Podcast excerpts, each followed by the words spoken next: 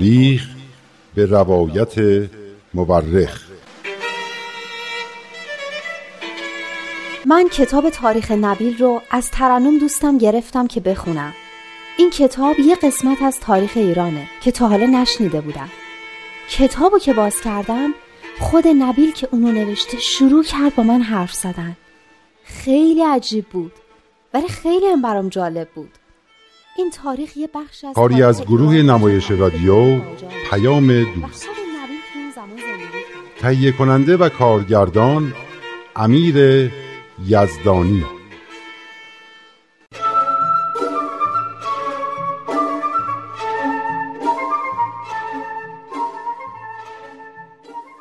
حضرت بهاءالله در عکا به ارسال الواح به سران و پادشاهان دنیا ادامه دادند. و اونا رو به عدالت و صلح دعوت کردند و عواقب سرپیچی از فرمان الهی رو هم بهشون گوشزد کردند و بهشون هشدار دادن که به زودی قدرت از کفشون خارج میشه.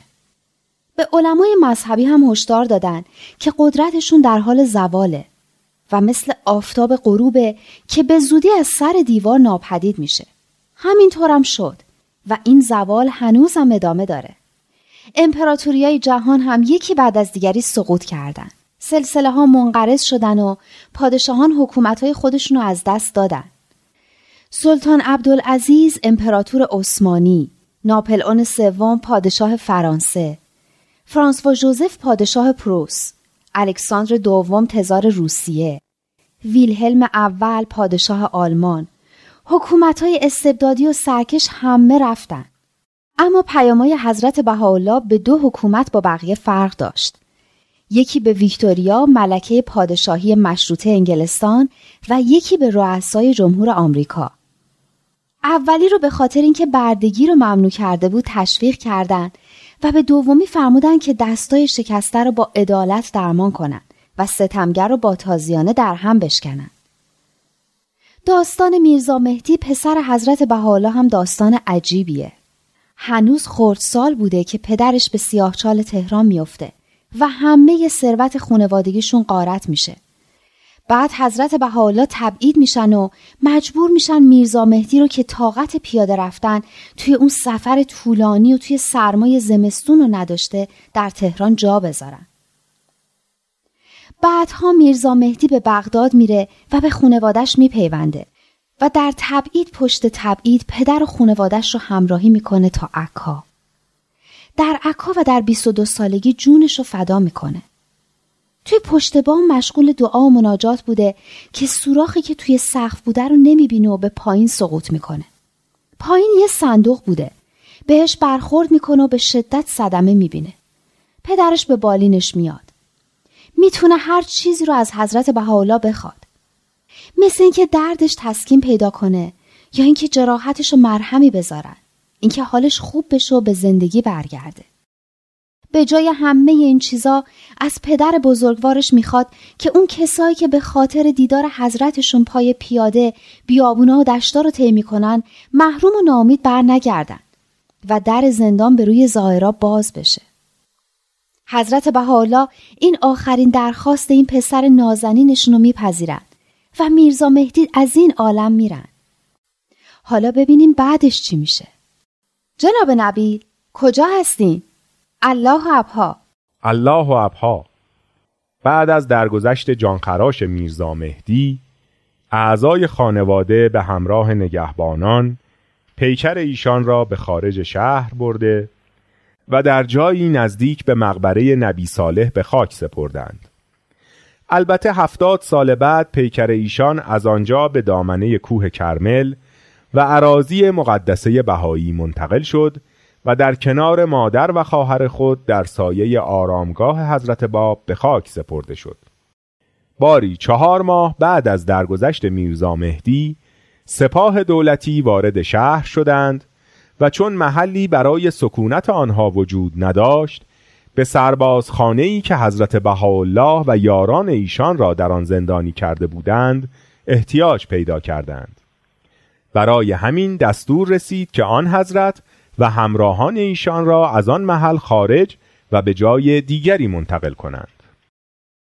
دو سال و دو ماه از زندانی شدن حضرت بهاءالله در سربازخانه عکا گذشته بود که به همراه خانوادهشان از آن زندان خارج و به خانه ای به نام بیت ملک در قسمت غربی شهر عکا منتقل شدند. سه ماه بعد دوباره آنها را به بیت خوام که روبروی خانه ملک بود منتقل کردند و بعد از چند ماه دوباره مجبور به تغییر محل آنها شدند و آنها را در بیت رابعه جا دادند و چهار ماه بعد باز آنها را به خانه دیگر به اسم بیت اودی خمار منتقل کردند مثل اینکه دولت عثمانی جایی برای زندانی کردن حضرت بهاءالله پیدا نمی کرده و نمی‌دونسته چی کار کنه. این خانه آخر به حدی تنگ و کوچک بود که سیزده نفر از یاران از زن و مرد و بچه در یک اتاق زندگی می کردند و یک عده از اصحاب را هم مجبور شدند در خانه های دیگر جای بدهند و حتی یک عده را هم به کاروانسرایی که خانه عوامید نام داشت فرستادند. تازه سختی ها کمی کاهش پیدا کرده بود و سربازان نگهبان را برداشته بودند که بحران داخلی دیگری پیش آمد و قلب حضرت بهاءالله را بسیار مکدر کرد یعنی چی شد؟ دو نفر از کسانی که همراه حضرت بهاءالله به عکا فرستاده شده بودند و ظاهرا از پیروان ایشان به شمار می آمدند دست به کارهایی زدند و رفتاری از خودشان نشان دادند که حضرت بهاءالله به ناچار آنها را بعد از حرکات زشتی که انجام داده بودند از جمع پیروان خود ترد کردند. ترد کردند یعنی چی؟ یعنی دور کردند. آنها را از جمع پیروان خودشان خارج کردند. چون واقعا هم به جای ایشان از نفس و هوای خودشان پیروی می کردند. درست مثل موقعی که کسی بیماری واگیرداری دارد و او را از بقیه جدا می کنیم تا بیماریش به دیگران واگیر نکند.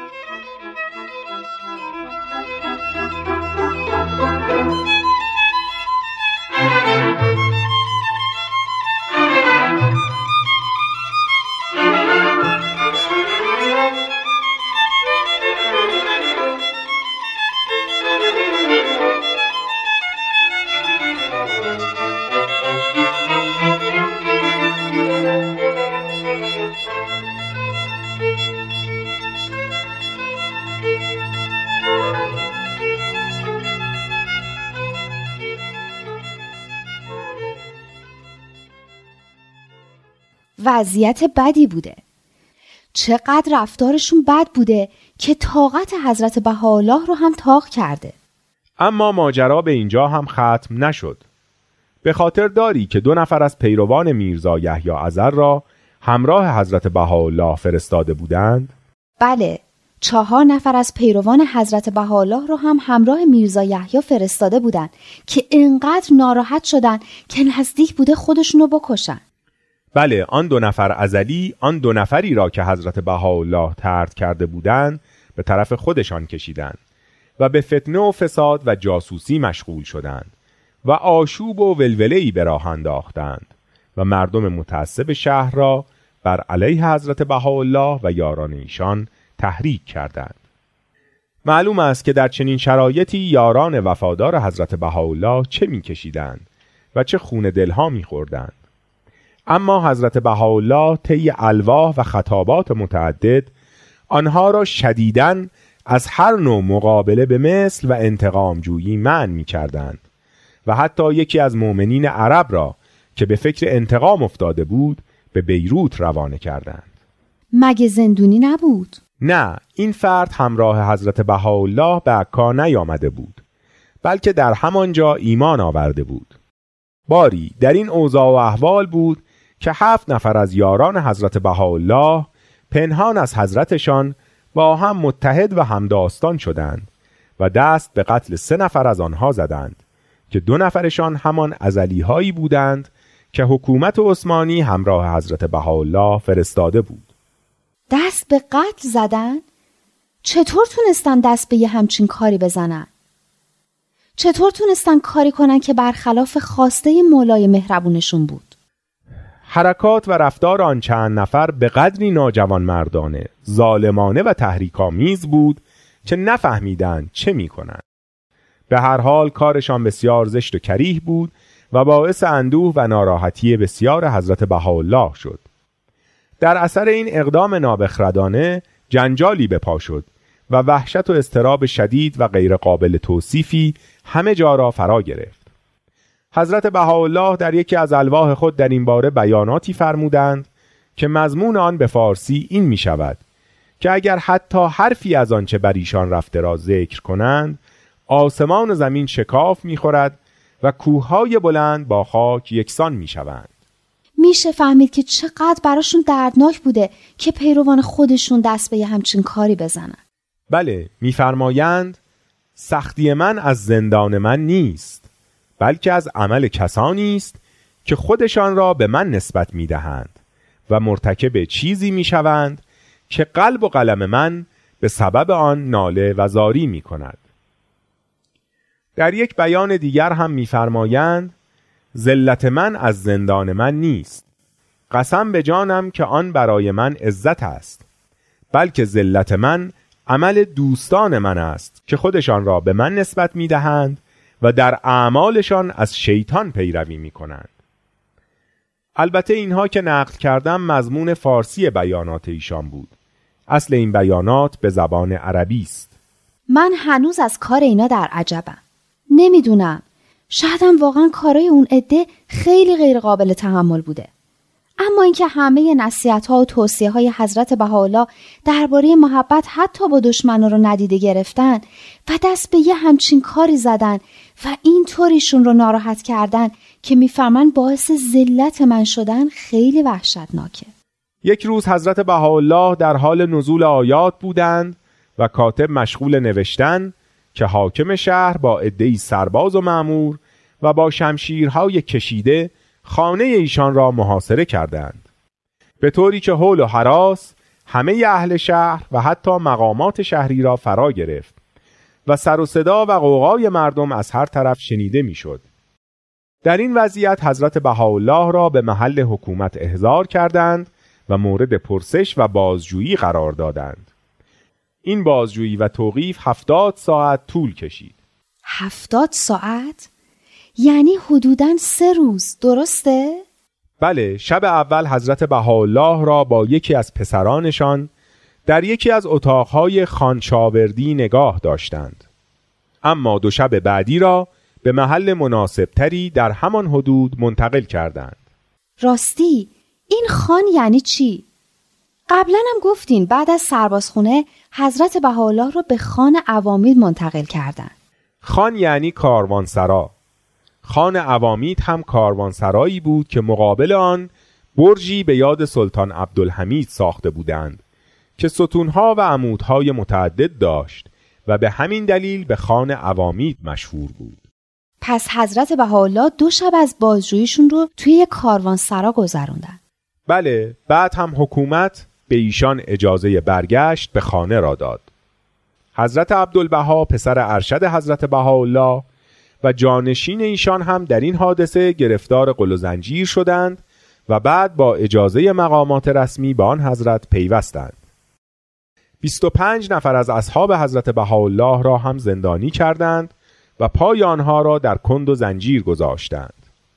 پس از شش روز همه آنها را به جز کسانی که مرتکب این عمل زشت شده بودند به خانه شاوردی منتقل کردند و بعد از شش ماه هم آزاد کردند. اما مسئولین این کار چندین سال زندانی بودند.